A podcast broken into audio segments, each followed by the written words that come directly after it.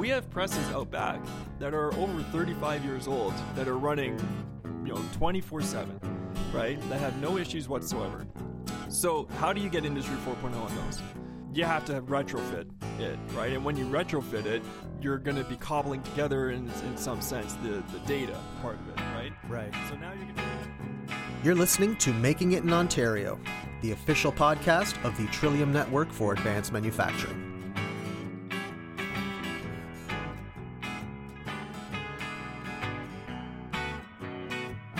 Yes, hello and welcome to Making It in Ontario, the official podcast of the Trillium Network for Advanced Manufacturing. Not to be confused with those unofficial podcasts, because they are terrible. Anyway, in today's episode, Shannon and I sat down with Max Preston and Robert Graup to discuss a topic of seemingly endless complexity Industry 4.0. The big digital black box that can answer all your questions and solve all your problems if, and this is the big if, you know what questions to ask. And you know how to ask them. And you know who should be asking them. If this sounds like the plot of a really bad sci fi movie, consider yourself lucky, because for a lot of Ontario manufacturers, this is actually a very real problem. Many of them have spent many meetings analyzing enormous amounts of data trying to solve this issue, and it's not easy. As many manufacturers have come to learn, you can't simply ask your Industry 4.0 box to find efficiencies. There's no setting called efficiency mode. And by the way, there's also no Industry 4.0 box. So, what is it? What is Industry 4.0? Well, between Max and Robert, we're going to get a very fulsome perspective. Robert is the tool room manager from Intex Tooling Technologies, and with him, he brings over 40 years of tooling industry experience to the conversation. And after all, Robert and Intex are exactly the kind of companies and managers that Industry 4.0 is supposed to be providing all these benefits for. He gives us his insights on that reality. And Max is the general manager of SmartAttend, an Industry 4.0 solutions provider created by the Axiom Group for their shop floor. A product which is now being sold to other manufacturers, like Intex Tooling Technologies. The story of Axiom and SmartAttend is an interesting one because it's the story of a company's struggle with extracting the promised gains from Industry 4.0 and what they did to go out and get them. Their solution worked so well that it's now being sold to companies so they too can reap the benefits. Everyone in our ecosystem of advanced manufacturing knows Industry 4.0. It's the next big thing, right? The next big thing in manufacturing. It's going to save money, it's going to save time, it's going to find efficiencies that no mere mortal could ever think of, and also give Ontario that competitive edge it needs to help it compete in CUSMA. Everyone's been saying this. I've been saying this. But as our discussion with Max and Robert will show, it's not that simple. Like all other tools, it's only as good as the craftsperson wielding it. Industry 4.0 is one of the most powerful tools that modern manufacturers have ever had access to. It centralizes data collection and makes data analytics easier than ever, but as Robert points out, the old guard has a lot of catching up to do. And while data collection has never been as easy or effective, the answers one gets are determined by the questions one asks. Max makes the comparison to motor racing. Most modern race cars have so much telemetry coming off them that often the pit engineer has a better picture of what the vehicle dynamics are than the driver does. But if you're looking to shed seconds off lap times, you first need to understand where the problem is before you start looking at data. The example Max gives is if your driver is constantly braking 10 feet too early, you don't really need to know the fuel air mixture. If that's your problem, the fuel air mixture has no bearing on your reality. Fall down that rabbit hole, and you risk succumbing to paralysis by analysis. Extracting data, analyzing data, and applying the lessons learned from that data are three very different aspects of Industry 4.0. We chatted about a lot, but there was also a bunch that we didn't get to chat about, and a bunch of things we discussed when the mics were off. So, to make sure we tell as much of this story as possible, we decided to do a profile on Axiom and SmartAttend, which is either available on our website right now or will be shortly. We encourage you to read it. In my opinion, their biggest advantage is that they've had their eyes on the future for a while now and have some excellent notes on how to best turn data into usable knowledge. As a sound engineer, I'd liken it to separating the signal from the noise. An Axiom seems to operate with very little noise, so let's see how they're making it in Ontario.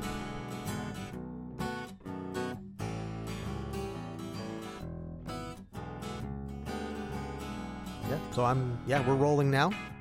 And uh, we are in Axiom's boardroom, and we are speaking with, gentlemen, please introduce yourselves.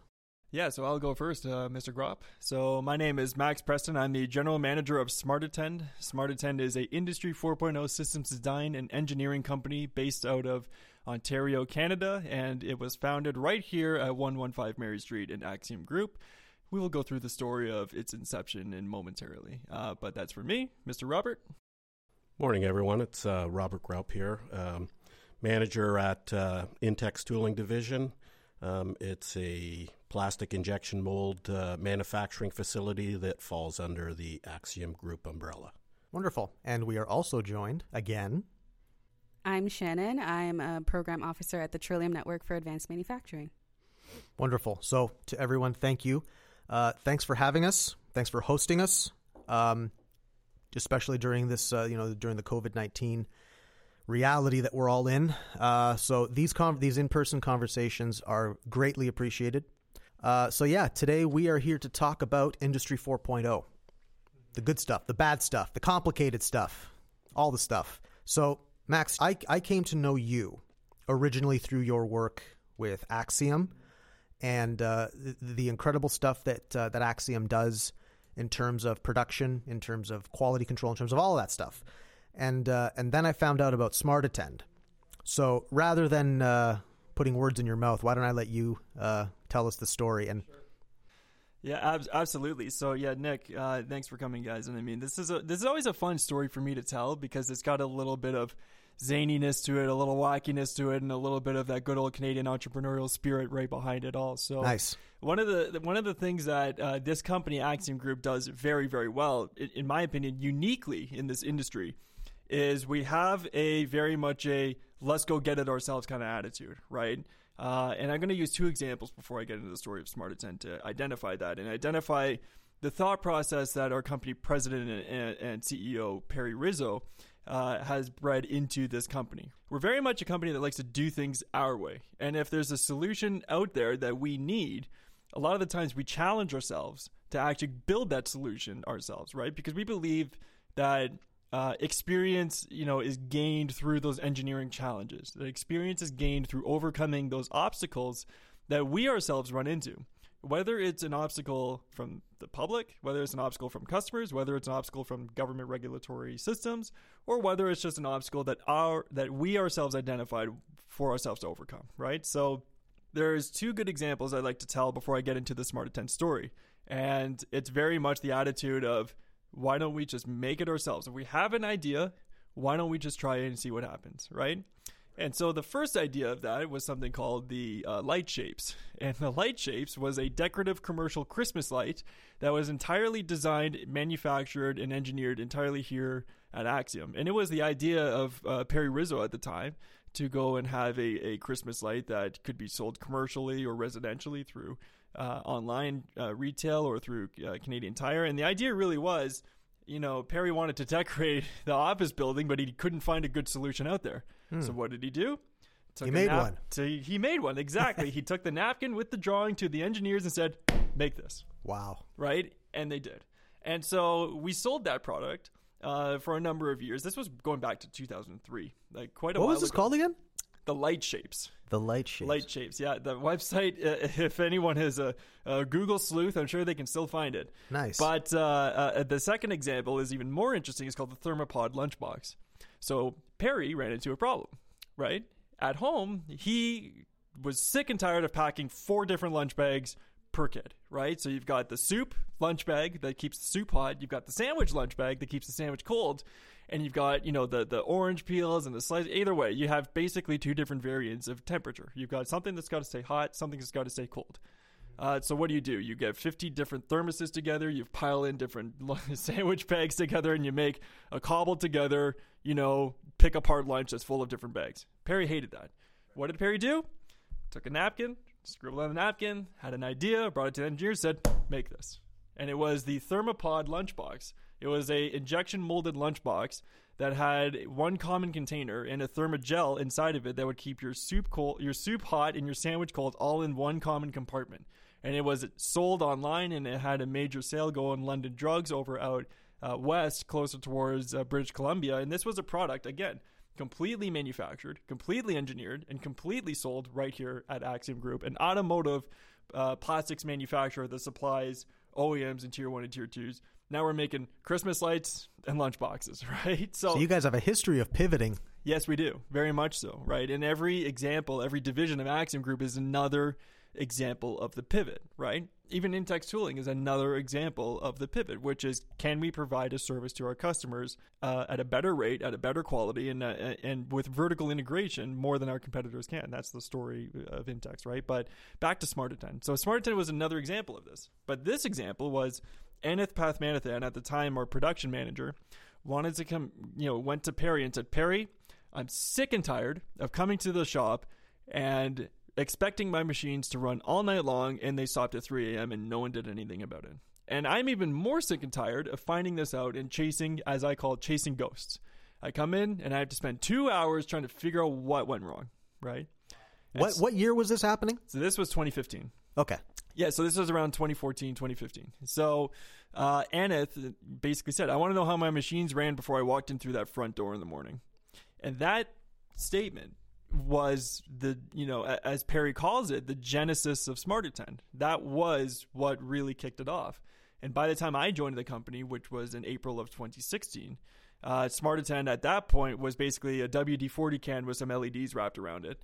Uh, no nice. software, right? But the, the pieces were in motion. And Aneth and Perry uh, patented the original design. This thing was on wheels originally before it shrunk down to the, basically the size of a smartphone it is now. Mm-hmm. But uh, they came up with the design. And when I joined the company, I was charged with coming up with how to sell this crazy looking you know idea and this this product that didn't actually exist quite yet so it was just that's really you know the story of how smart attend started so in my head i mean I, I would imagine that knowing how the machines are running overnight is kind of that would I'd imagine that's day one stuff. Yeah, it is. The problem is is that when it shuts down, you have a very limited time frame for how much the damage is going to cascade, right? right?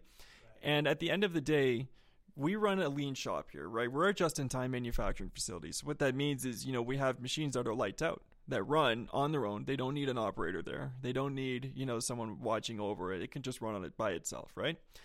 That's fine. Uh, and that is very regular and happens. But the problem happens is that when that machine stops for whatever reason, right? And it takes someone an hour, two hours, three hours, whatever the issue may be. There's lots of complications behind it. But the fact of the matter is, is that every minute that goes by that that presses down is a minute that you have to make up somewhere else, right? And that minute could be putting your parts on a private jet and expediting them across the world at a rate of forty, fifty thousand dollars just because of one hour got missed somewhere, right? And so it is day one stuff, but fixing that problem is very, very challenging and difficult, right? because a number of things can happen. A component could break because it was humid for two weeks longer that month than it was, you know, any other time period. And it's just the hydraulics wore down, the seals broke, whatever. Things happen, right? And so it's about being able to attend to that problem as fast as possible. And that's the name of Smart Attend, was that when this issue occurs, how do we attend to it uh, intelligently? How do we know the problem? How do we know how to fix it before we even can see the machine? And that is why we first started building the smartphone application side of it. It's because the idea of when a machine goes down, if I'm in a, if I'm on an airplane flying to Mexico, or if Aneth is driving to Windsor, at the end of the day, when that phone buzzes that's saying Smart Attend now is saying machine 17 is running out of material, please go and refill the material in this press before you have to go through another three hour long startup procedure. The value in that is really astronomically important for us as a company, right? Because with the competitive global atmosphere that we're dealing with right now, in my opinion, Canada does not have a big enough focus on new technology acquisition in this space, specifically regarding Industry 4.0 uh, what we're trying to do right now is we're trying to provide that value to our customers by saying we can get to it quicker, we can get to it cheaper, we can get to it faster, and we can do it for you better because we're investing in this technology. So let's talk about Ontario for a sec here. Mm-hmm. Ontario and Canada. If you think of like the north, you know, the NAFTA region or the CUSMA region or whatever acronym you want to use, we're, we don't have uh, Mexico's cheap labor. We don't have the market size of the U.S. Just if you want it built well, you build it in Ontario. And one of the best tools in the belt for Ontario, I think, is Industry 4.0. Now, I'm hoping that this that this podcast is I'm, I want it to be as accessible for as many people as possible. So, to that end, let's just have a real quick discussion on Industry 4.0 for the uninformed. What do you? How can? How would you summarize it as efficiently as possible? well, uh, so Industry 4.0, to summarize the perceived definition of it, is basically the interconnection of, of processes together to commonize database to allow machines, people, processes, and systems to work hand in hand with one another to provide information to each other at an increasingly uh, an increasing rate, right? To be able to make decisions faster, to be able to adjust processes on the fly. It's basically everything connected up to a common database to learn off of one another. That's, in my opinion, you know, the layman's way of Industry 4.0. That's a pretty good. I, I like that. That works. I'm glad we recorded that. Yeah, thank you very much. Yeah. Uh, now the now there's two. There's a difference. The idea of Industry 4.0 and the reality of Industry 4.0. Okay, so Okay. this is something I've been a little outspoken about. So. Um, not all will agree with me, but that's why it's my opinion and my opinion only. So, Gotcha. Duly noted. uh, Industry 4.0, currently as defined as I just defined it right now, is still a pipe dream for a lot of a lot of industries, a lot of companies. The the cost to be able to upgrade every single process, every single machine, is astronomical, and especially when these machines. A lot of the new machines coming out that have the native ability to output to these databases, that's phenomenal. The problem is, especially in plastics, is that the machine product life cycle is so long in this industry. We have presses out back that are over 35 years old that are running, you know, 24 7, right? That have no issues whatsoever. So, how do you get Industry 4.0 on those? You have to retrofit it, right? And when you retrofit it, you're going to be cobbling together in, in some sense the, the data part of it, right? Right. So now you're going to have a data gap. You have your brand new machines that can send out 10,000, you know, data points per second. And then you have your older machines that still work just fine, but you need to have the full picture for it to be a true industry 4.0 shot. So then you have to deal with the retro side of it. Right. Um, and are there a lot of solutions on the marketplace that are that are universal? No, that's been a huge barrier for companies. Are there a lot of solutions on the marketplace that are accessible to the smaller and medium size? They're getting there, but it hasn't been that way for a long time. And so the big industry 4.0 systems have been very cost prohibitive, which have left a sour taste in people's mouth. So now we're in this weird in between industry 3.0 and 4.0 side of the industry, and it's going to take a very long time to migrate to 4.0. But the mm-hmm. major thing being, there has to be a huge push to education for this industry. Education on cloud. What are cloud servers? Why are they important? How are they safer than on site servers? This is something I deal with almost every single day of my work life. Are they safer than on-site servers? I truly do believe so, yeah.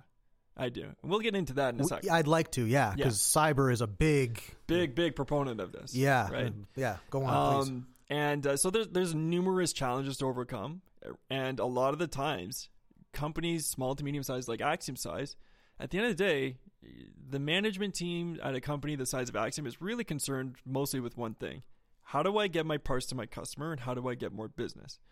Industry 4.0, unfortunately, doesn't take you know priority one two three with that conversation alone because it encompasses something directly related to sales rather directly related to production because for the most part the industry's been producing the same parts for years and years adding an industry 4.0 system to a lot of people they don't think that will make the big improvements that it actually really will so there's a huge gap of information that we still have to overcome especially in ontario and especially in ontario here where we have so many high performing ai companies so many high performing, uh, even Industry 4.0 companies, there's tons of them within 100 kilometers of Smart Attend. So why isn't Ontario's adoption of it higher? Right? That's a very good question. Yeah. I don't have the answer. But there's my there's my short version of it. So uh Ah, that's good.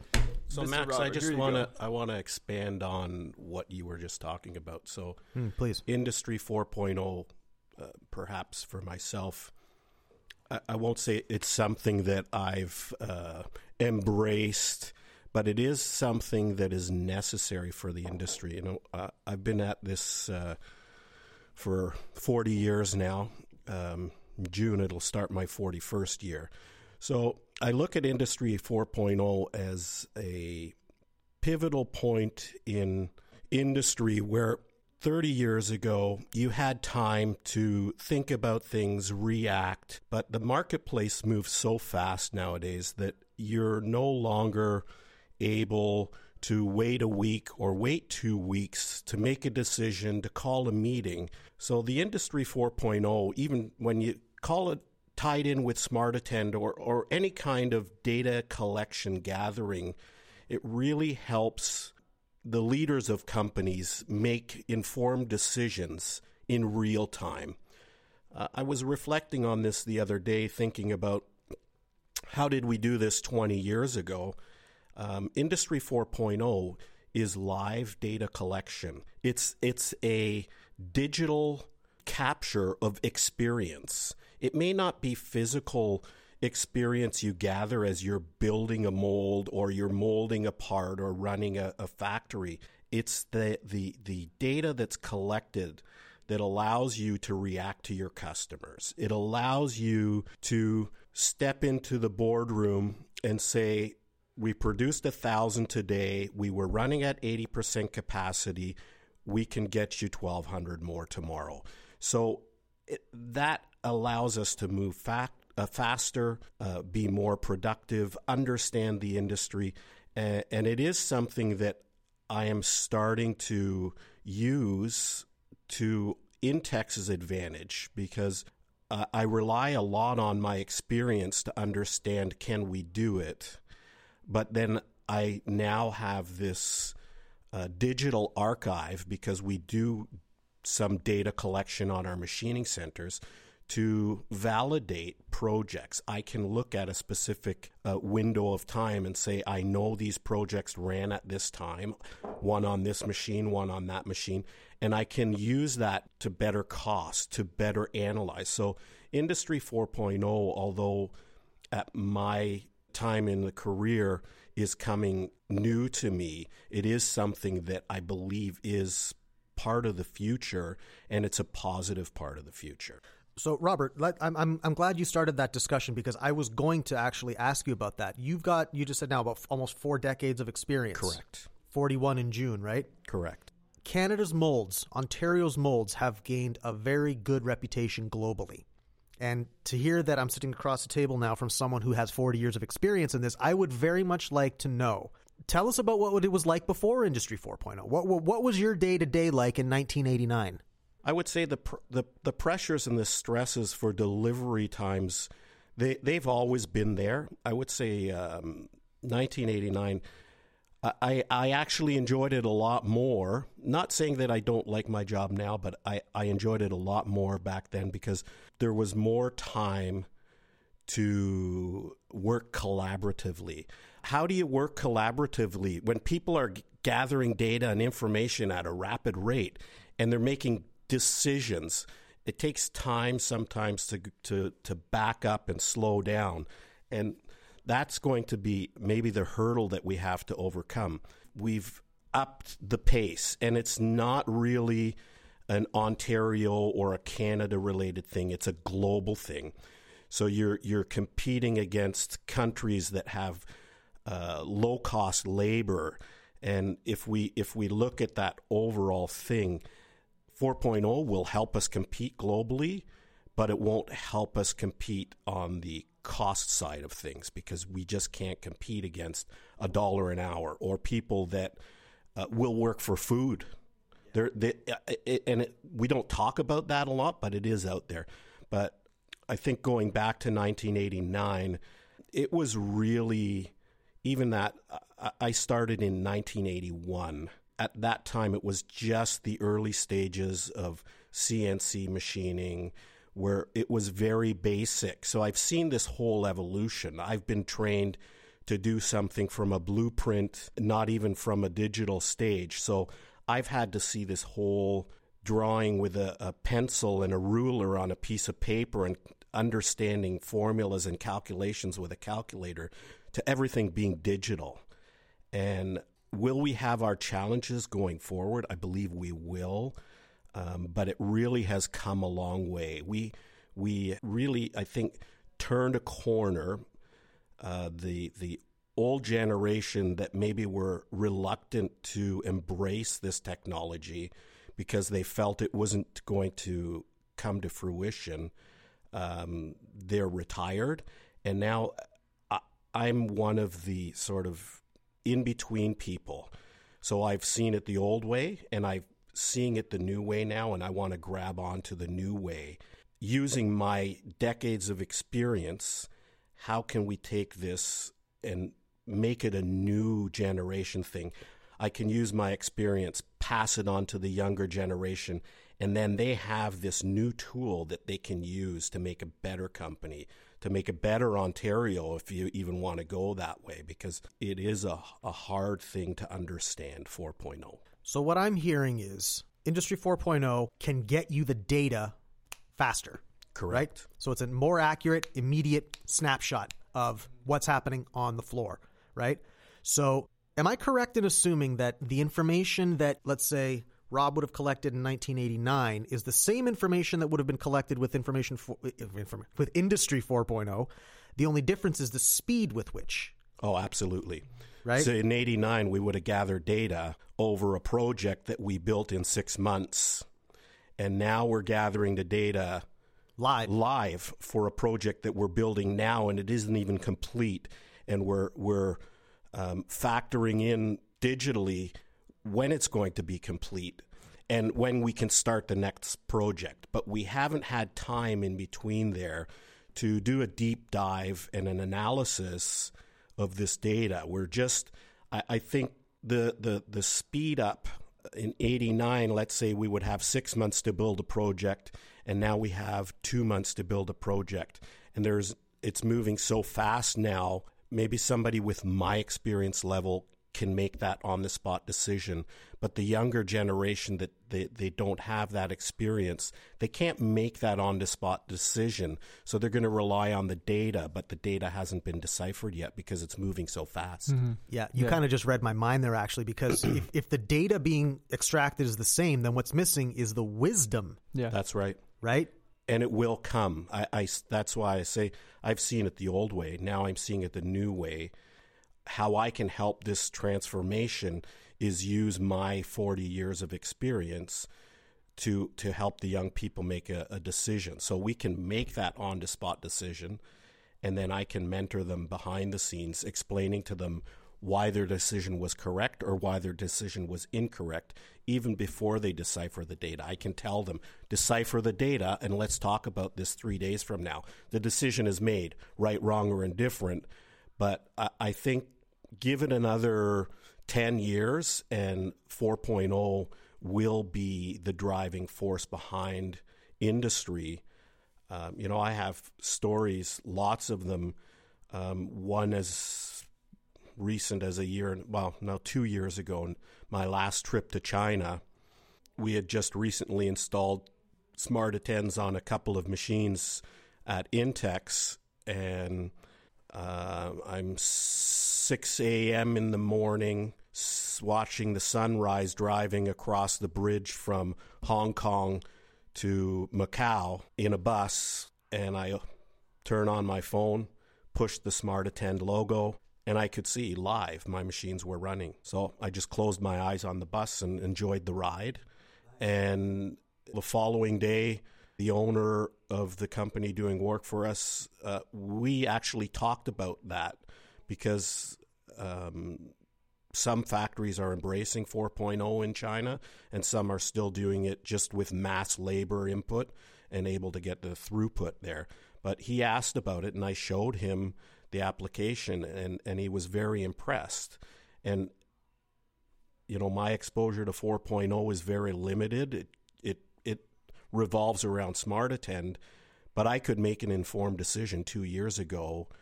Uh, sitting in a hotel room just via email to my team back home here in Canada. So I was halfway around the world, and it helped me guide my team without even seeing the project, just by some data.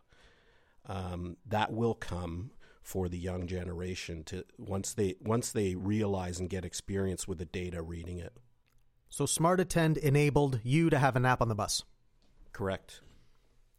I know it, it sounds funny, but at the same time, it also means that you were rested, you weren't worried about something else. Your body wasn't coursing with cortisol, the good old stress hormone, right? But as a, in terms of wear and tear Yeah. on this gentleman as a piece of equipment, he was able to take a nap. Mm-hmm. Yeah, I did. I Right. actually did. And the and the question I have when whenever this story comes up uh, is, is I always ask, what's that worth to you? Right. Cost versus value. Exactly. Yeah. Um, I want to get a little technical here about Smart Attend and the kind of stuff that it monitors because I know we're probably going to have, there's probably people listening to this who own some of the machines that might. So, what, what let, talk to me about some of the machines that you've got operating here that, uh, that have Smart Attend. What do they do? Yeah, absolutely. So, uh, right in this building, this is Axiom Plastics. So, we have 32 injection molding machines out back. Uh, the newest one is a 2020 model. The oldest one, uh, if I remember correctly, is from 81. So, um, what Smart Attend, from a technical perspective, is doing out there is it's taking in the data from our auxiliary systems, such as our automation systems, our, our hoppers, our material feed systems, and it's also taking in the data from the from the machine itself, such as our cycle time, the machine efficiency, the uptime, and the downtime, and it's correlating all of these things together to be able to create this picture for our production dashboard, right? So our dashboard right now, if I were to walk out back or open up my cell phone here, it would tell us our cycle time, our uptime, our downtime, how many parts the machine has made, um, what the instances have been, so what the alarms have been, and how long those alarms have affected the current production of the, the machine. So that's what the dashboard shows us. And then diving into it, we can go and dig a little bit deeper. But from a technical perspective, we're taking digital inputs, we're taking data directly from the auxiliary systems of the machines, uh, and we're able to take data from the 1981 machine to the 2020 machine. So we are one of the mentioned uh, universal app, uh,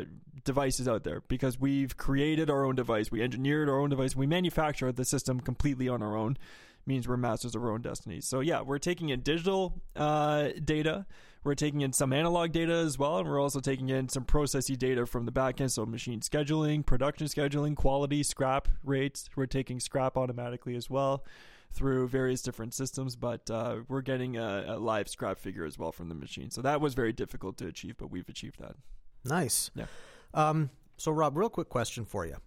Since you now have access to this turbo stream of data running through your experienced mind, what sorts of insights have you been able to extract from it that you might not have been able to get as quickly that you can share with us? So, how how uh, a manufacturing production facility would be using data from 4.0 might be slightly different than how I collect data from the Smart Attend. I'm more so concerned about having um, my machines running and monitoring my spindle time so I can make informed decisions that benefit my customers. Uh, Because everything is moving fast, the data that we collect is not so much about how many pieces we produce today, because our, our, our project cycles, you know, we might put something on a machine that runs for an hour, and then we'll put the next block on there that runs for two and a half or three weeks.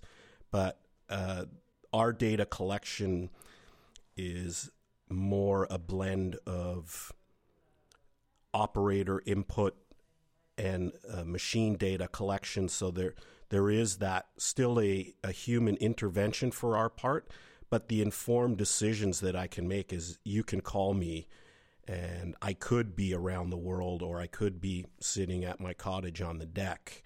Um, but I can make an informed decision with a phone call and feedback from 4.0 data collection whether I could do a job for you next week or not. So it it it, it helps me make business decisions uh, to benefit our company as well benefit our customers. Um, So, like, you're more comfortable saying yes to someone. Correct, because I, I can see the uptime. I can I I we we track in a different light. Our data collection, I would say, probably helps us schedule rather than monitor quantities produced. Uh, so I can make a phone call and say how many hours was that machine to run and how complete is it, and all I need to know is the hours run, and completion shows me via my app we're 80% complete. I can do the, the quick calculation of math. Um, maybe that's something I'm going to ask you for a, a calculator built into Smart Anyway, no, that's just a joke there. But um, I can make that decision and say, okay, yeah, we're going to be finished on Tuesday. You know, I can give you your project for Friday of next week. So it really, it is a scheduling tool. It is a, a, a valuable tool, and then it also helps guide our teams and and uh, help improve our productivity without putting too much pressure on the people. You can you can plainly show them the data and say, okay, we have 24 hours in a day, um, and and open it it, it creates a, a point of conversation. Some people may not like data collection because they're on the receiving end of the why didn't it run. Uh, once once people can get calmer and get through that hurdle, they just take the data for what it is. It's a fact. We have 24 hours in a day. The machine ran for eight. The manager will come in and ask the why. Uh, in the production environment that Smart Attend runs, the answers are there on the table. In our one off scenarios in building a tool, it's not there. So you need to ask those questions. Um, and and people are reluctant. They think you're trying to pressure them to work harder and faster. This is a great tool to gather information and say, okay, we don't need more setup technicians. We need automation. The setup technician is waiting for the machine to finish, and then he's scrambling but his shift is over. Now he needs to transfer information to the next setup technician, uh, and then he has to take over and finish off that setup. So there's there's a lot of things that create a negative impact in productivity. So it's a really 4.0 for for for myself. It helps me make informed decisions. It's not a, a productivity driver. It how how do we position our business to be successful?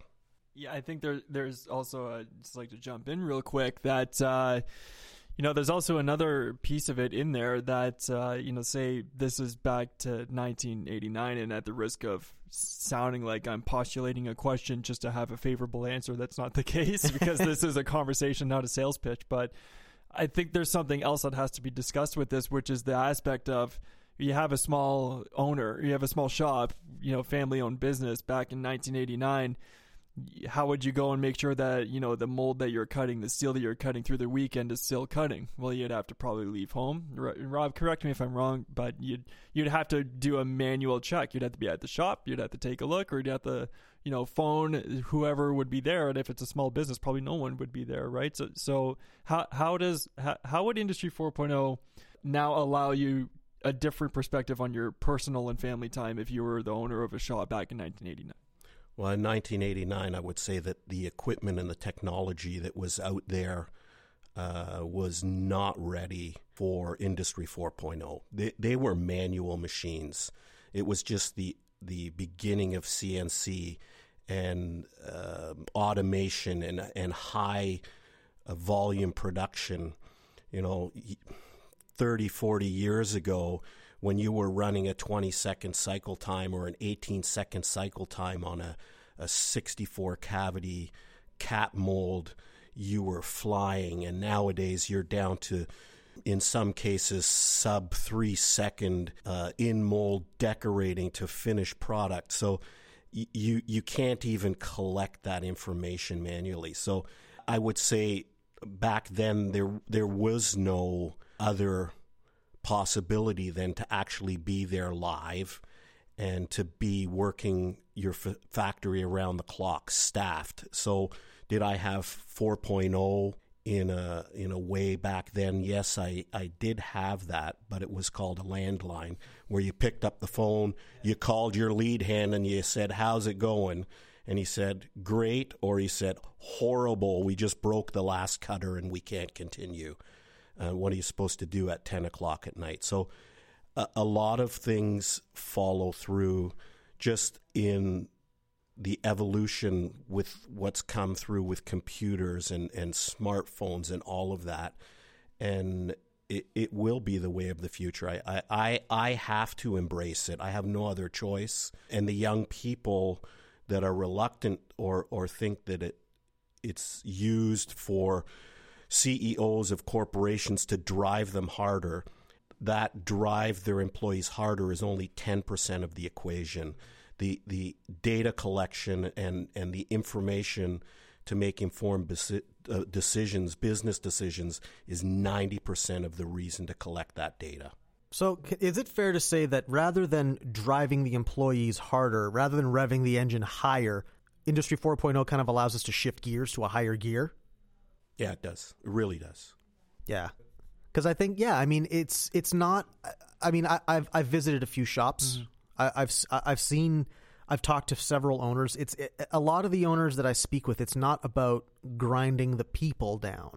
They want they they want to be able to extract the useful product from their floor and get it out there faster. But I actually do want to talk about people for a sec. I want to talk about the human factor of uh, 4.0. Going back, Rob, to your nap, because and, uh, not not to mock you. to yeah, I'm a sleepy old guy. no, but like, but but seriously, like the, the, fact that you're able to chill on the bus. I, I, I want to learn more about like how how can we use 4.0 to alleviate some of that. I don't know, Shannon, do you want to set up a question here because I feel like I'm just kind of guessing, because I know you've got notes. Well, yeah, I do. And I think it's really, first of all, thanks for actually going through Industry 4.0 and what that is.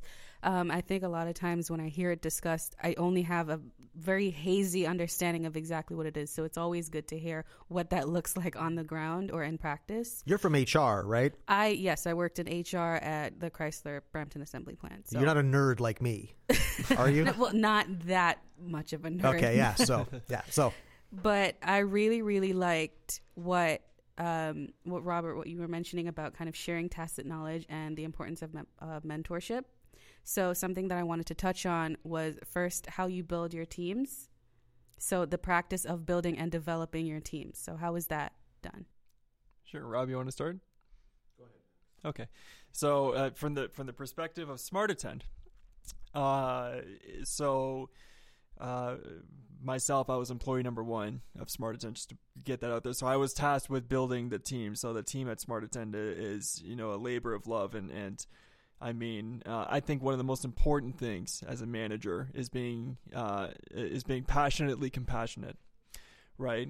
And uh, I have staff members of mine that are a, a wide range of ages. Um, I have, uh, you know, very experienced personnel and I have very young personnel. You know, you know, the younger personnel um, are a mix of, of, foreign students who have moved to Canada to start a life for themselves. Uh, a, a, mix of, of, you know Canadian kids who are getting into the software industry. Um, but one of the, my major things is is that uh, at the end of the day, these res- these employees are my responsibility, and it's my responsibility that I put them in a position where their careers are going to be built in such a way that they're going to be able to maximize their natural skill set and talents. So one of the major things that I focus on as a manager, deeply getting to know my employees, very much right, getting to know why did they choose the career that they did. Why did they even come to Smart Attend? Why did they apply? What is it about this industry? What do they want to know? What do they want to learn? uh, and, so on and so forth, and really taking a, a, a, methodical approach to working with them as people, not as tools, not as employees, you know, with with the connotation that they're there to to do a job that I tell them to do, and that did, and if they don't do it, they're not getting paid. Screw that, right? They're people. I'm a person. I have to make sure that their personal life is top of mind for me because I don't believe that an, an employee can be effective at work if they have a terrible home life, right?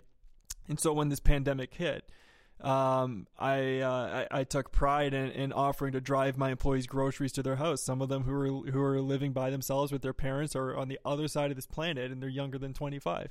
I took that on as my responsibility to make sure that they were looked after, that they were that they were here, and that number one, more than, more important than anything, that they're here to learn. Because the more my employees learn, the better company we can be. And so continuous education is a massive piece for it. But I want to bring it back to that phrase. I think to be an effective manager in 2021, you have to be passionately compassionate about your employees. And you have to make sure that their well being is top of mind for yourself and that they know that. Because if they know that, then the teamwork and loyalty is, is unmatched in any other strategy as a manager I've tried in any of my previous positions before. Kim Tiara said almost the exact same thing. Mm-hmm.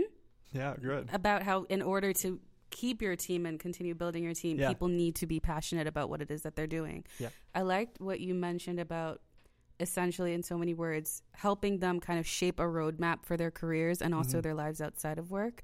Something that keeps coming up when we're speaking to manufacturers and even industry associations is needing there needing to be a, a gap bridged for engaging youth within manufacturing and helping them become enthusiastic about that. Well, that, that that's exactly where I was going to go. So, if you sort of look at a timeline, when I started in this industry, the delivery times were were quite.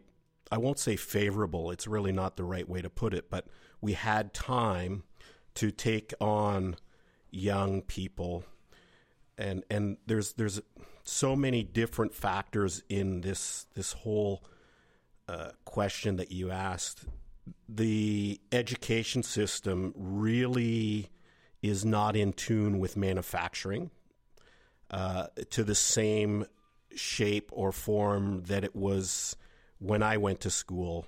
And that is slowly being caught up. We build our team one player at a time. We look at what another company has called heart count if the person's heart is in the job, if they really come to work passionate and want to learn something, that information transfer is very easy and you can build a, a valuable team member in a very short period of time. So, getting the right heart for the job is key, and then you can develop them. Now, the, the it's it's really difficult because we're talking about industry 4.0 the industry is moving so fast there is the delivery times have become so short there is no real time to develop your team to really really focus. And this has been a discussion of axiom group for in the tooling division at least and even in the production facility for several years now on how we do this. The the key members, the, the, the old guard, the people with years of experience, they're being pushed so hard now because everything is compressed timing. So we're almost being driven back to working. And I think if if industry somehow would slow down, just pull it out of overdrive for a little bit to allow our North American market to maybe help mentor the young people and bring them into this industry, we might have an easier time. We have no other choice but to invest in young people, hope that they are going to stay with the company after they've been developed.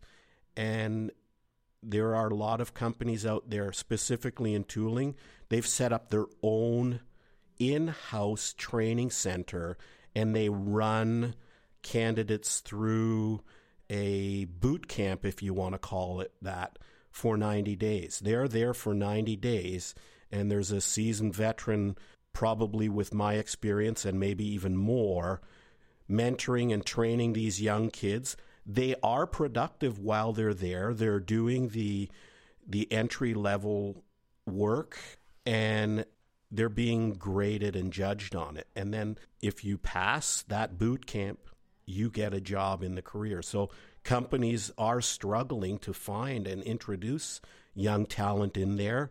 And just like 4.0 is evolving, so is the workforce. You have to now ramp up your speed. You can't wait any longer. And then and then you have it, it, that's a really difficult question to answer.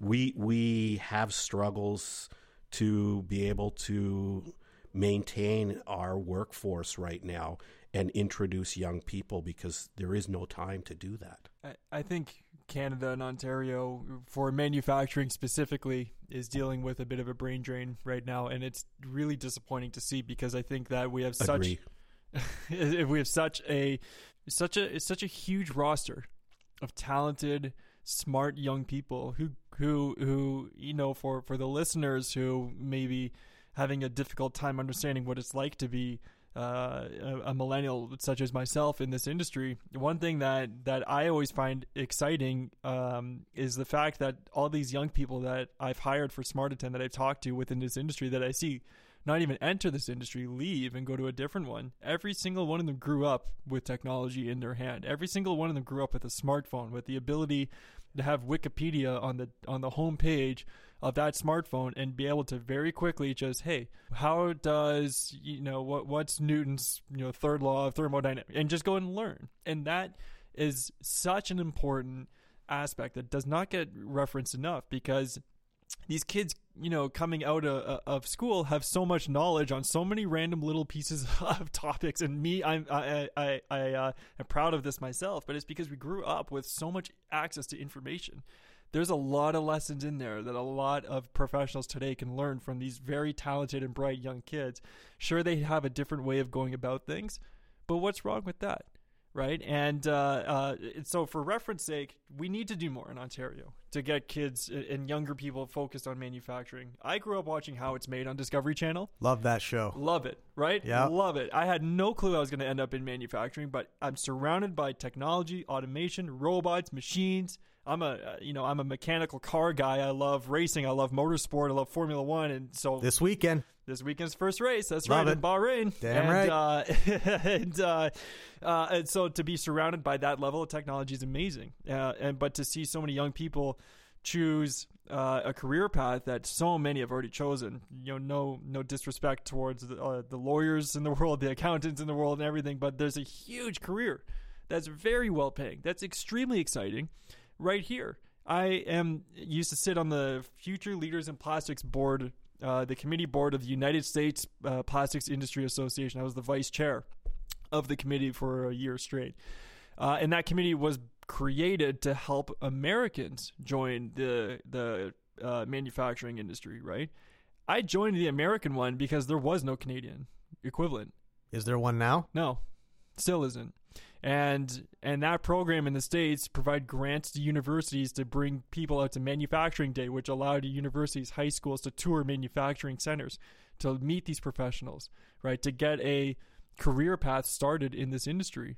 Um, you know bless the canadian plastics industry association. They do a fantastic job. Unfortunately the membership isn't there right? And then even with the current membership there isn't you know in my opinion an industry-wide focus on getting more younger people into this. So my question to all the you the listeners on this podcast is how do we fix this problem? How do we solve the age gap in Canadian manufacturing? Because right now we have that problem and we don't have a good solution, in my opinion, for it. Yeah. And I think what you said just now, the, the United States, they brought this event to the children and the parents, right? Correct. There it is, parents. Yeah. In our in our talks, we've realized that one of the biggest barriers to more young people getting involved is the parents. Hmm. Not to, I'm not knocking them. It's just a lot of them are still stuck in the mentality of the 70s where a manufacturing job is dirty, dark, and dangerous. Hmm. I think anyone taking a stroll across this shop floor would immediately see that that is not the case. But that stigma, I think, I, I, I, I think it can't, like, Mike Rowe talks about this a lot and he's saying how the, the, people think that oh you got to go to university and get a degree and this. I went to university. I got a degree. I didn't study audio engineering. I didn't study most of the things that i'm good at now. You have to get them at a, at a much younger age. And yeah until absolutely. the parents until the parents finally get that that it's like oh there hey start this job. In within three months you got benefits. Within two years you're saving you're, you're tossing money away for your rrsps that message isn't getting through I, I 100% agreed. And I'm going to tell the listeners right now is something that I don't think I've actually said publicly once before. And, you know, I'm an example right now of the opportunities that exist within manufacturing. I did not go to university, Hmm. right? And I'm and I'm actually younger than 30 years old, but I'm a general manager now of a company because purely because it's a forward-thinking uh, company, but I was just given a chance and I just took it and ran with it. Yeah. How many chances there exist today in manufacturing? There's careers out there that are very well paying right out of the gate, and they're numerous. Uh, so why not focus on that? parents, right? Yeah. Something that keeps uh, coming up when we talk about young people, people are usually focused on post secondary. Mhm. Yeah. And there really does need to be a focus, high school and maybe even younger, to kind of help demystify what manufacturing is now. So, Yeah. uh, do, basically, manufacturing needs some PR help, essentially. Yeah. And that's kind of our job here at Trillium. Mm-hmm. Um, we're here to promote and to kind of lubricate the gears of the advanced manufacturing ecosystem through conversations like this and others. So we've now been chatting for we're rounding the corner on uh, 53 minutes. So I, I do want to be cognizant of the time. I do appreciate the fact that you've given us an hour. Can I just quickly jump in on that? uh, Yeah, please, please. Comment about manufacturing dingy, dark, and dirty, and Yep. scary, and dangerous, and you know, I, I, I sort of have to reflect on my life. My parents were immigrants after World War II. My dad came here basically with nothing. Um, he was a draftsman. Before that, he, uh, he was working in a factory. And uh, when he came to Canada, he worked hard. They, he actually got beat up a few times by the police because he couldn't speak English. Uh, but he managed to amount to two successful children, myself in the manufacturing industry.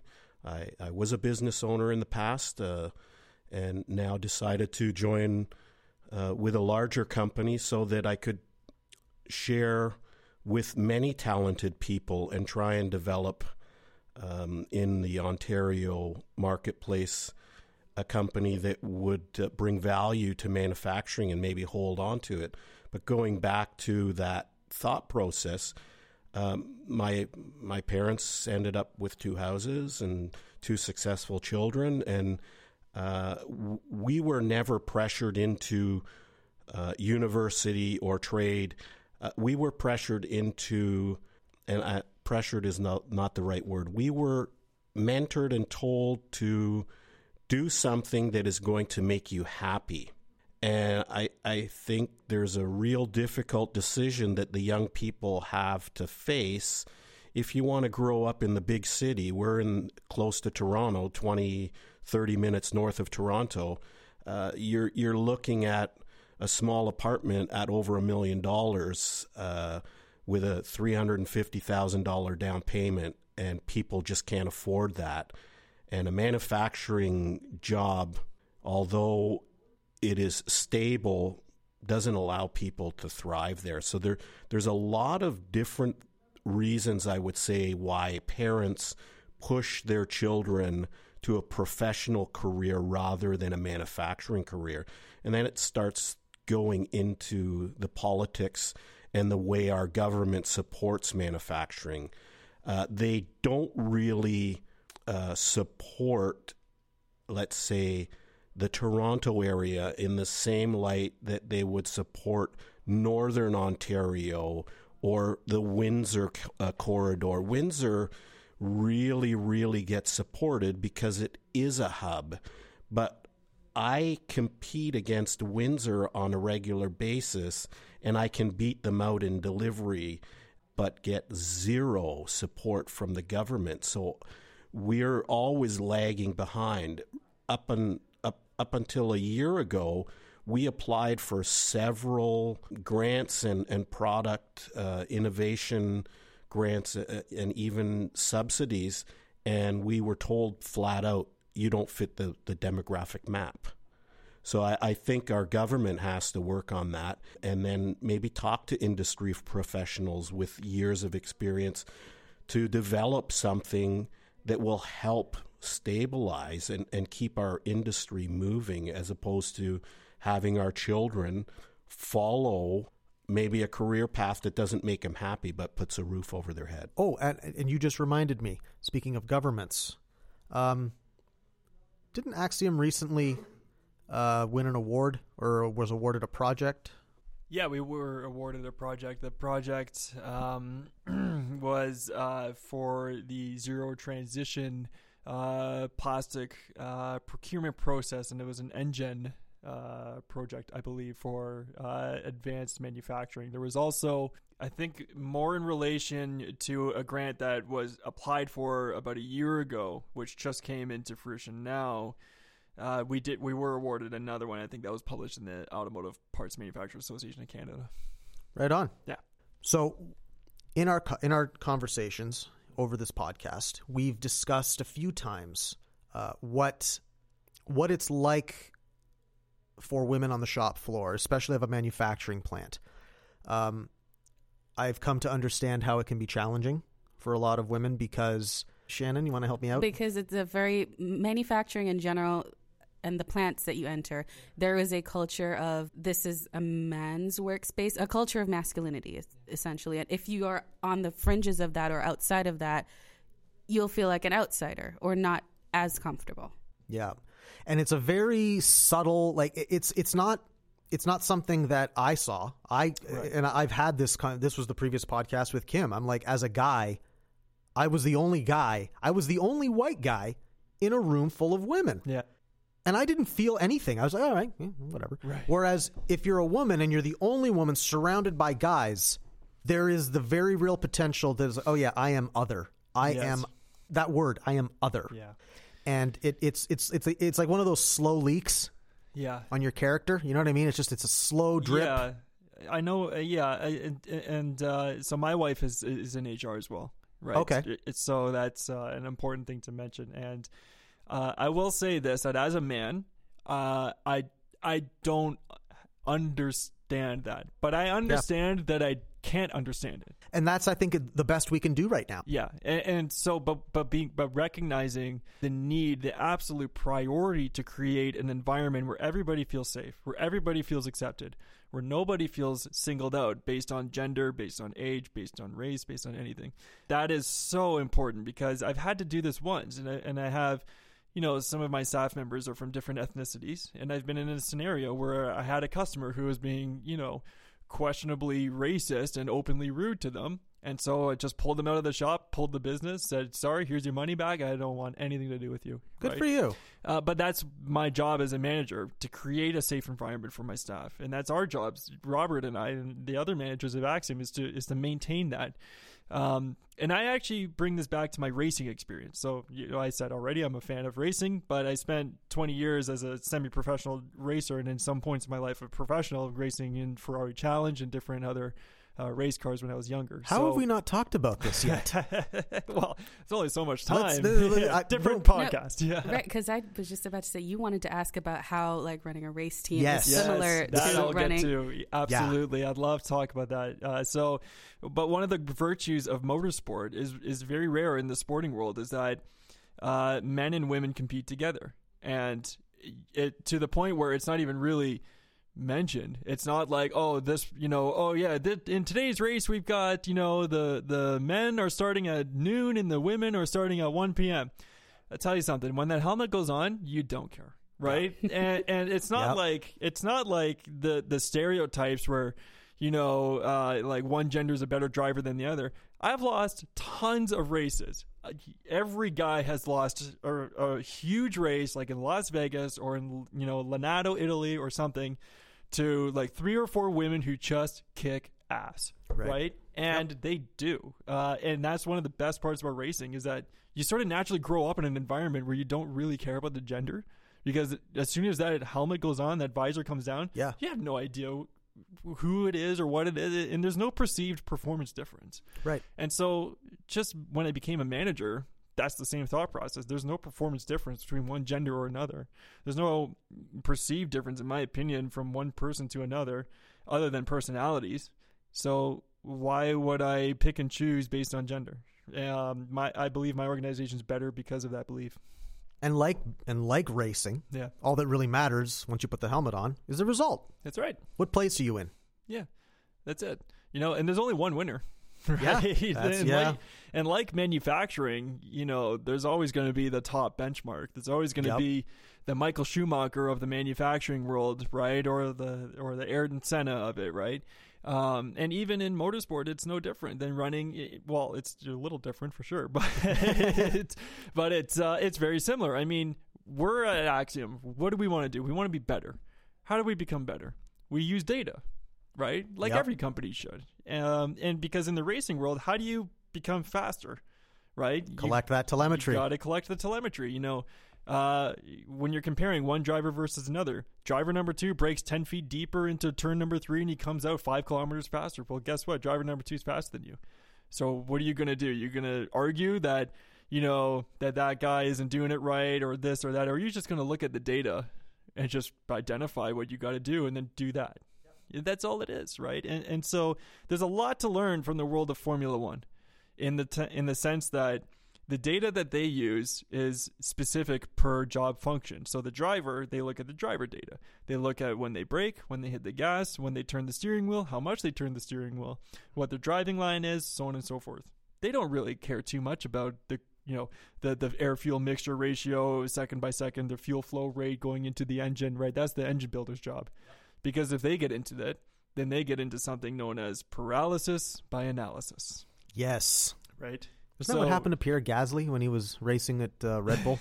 well, a lot happened to Peter Gasly when he was racing at Red Bull, but yeah. but the main point being is that to improve, you must collect the data. Yes. But more importantly, it, there's a lot to learn of what data you look at because if you try to look at all of it, are you going to really know to break 10 feet deeper by looking at your air fuel mixture ratio? right. Yeah. As in, are you really going to be able to schedule, you know, your upcoming jobs uh, better based on an arbitrary piece of information like how much is in your accounts receivable, right? Right. No, but there are pieces of information you can use, such as, you know, what is my uh, uh, quoted cycle time versus my actual cycle time. If I quoted 35 seconds and I'm hitting 35 seconds, well, then I know when my job's going to finish, right?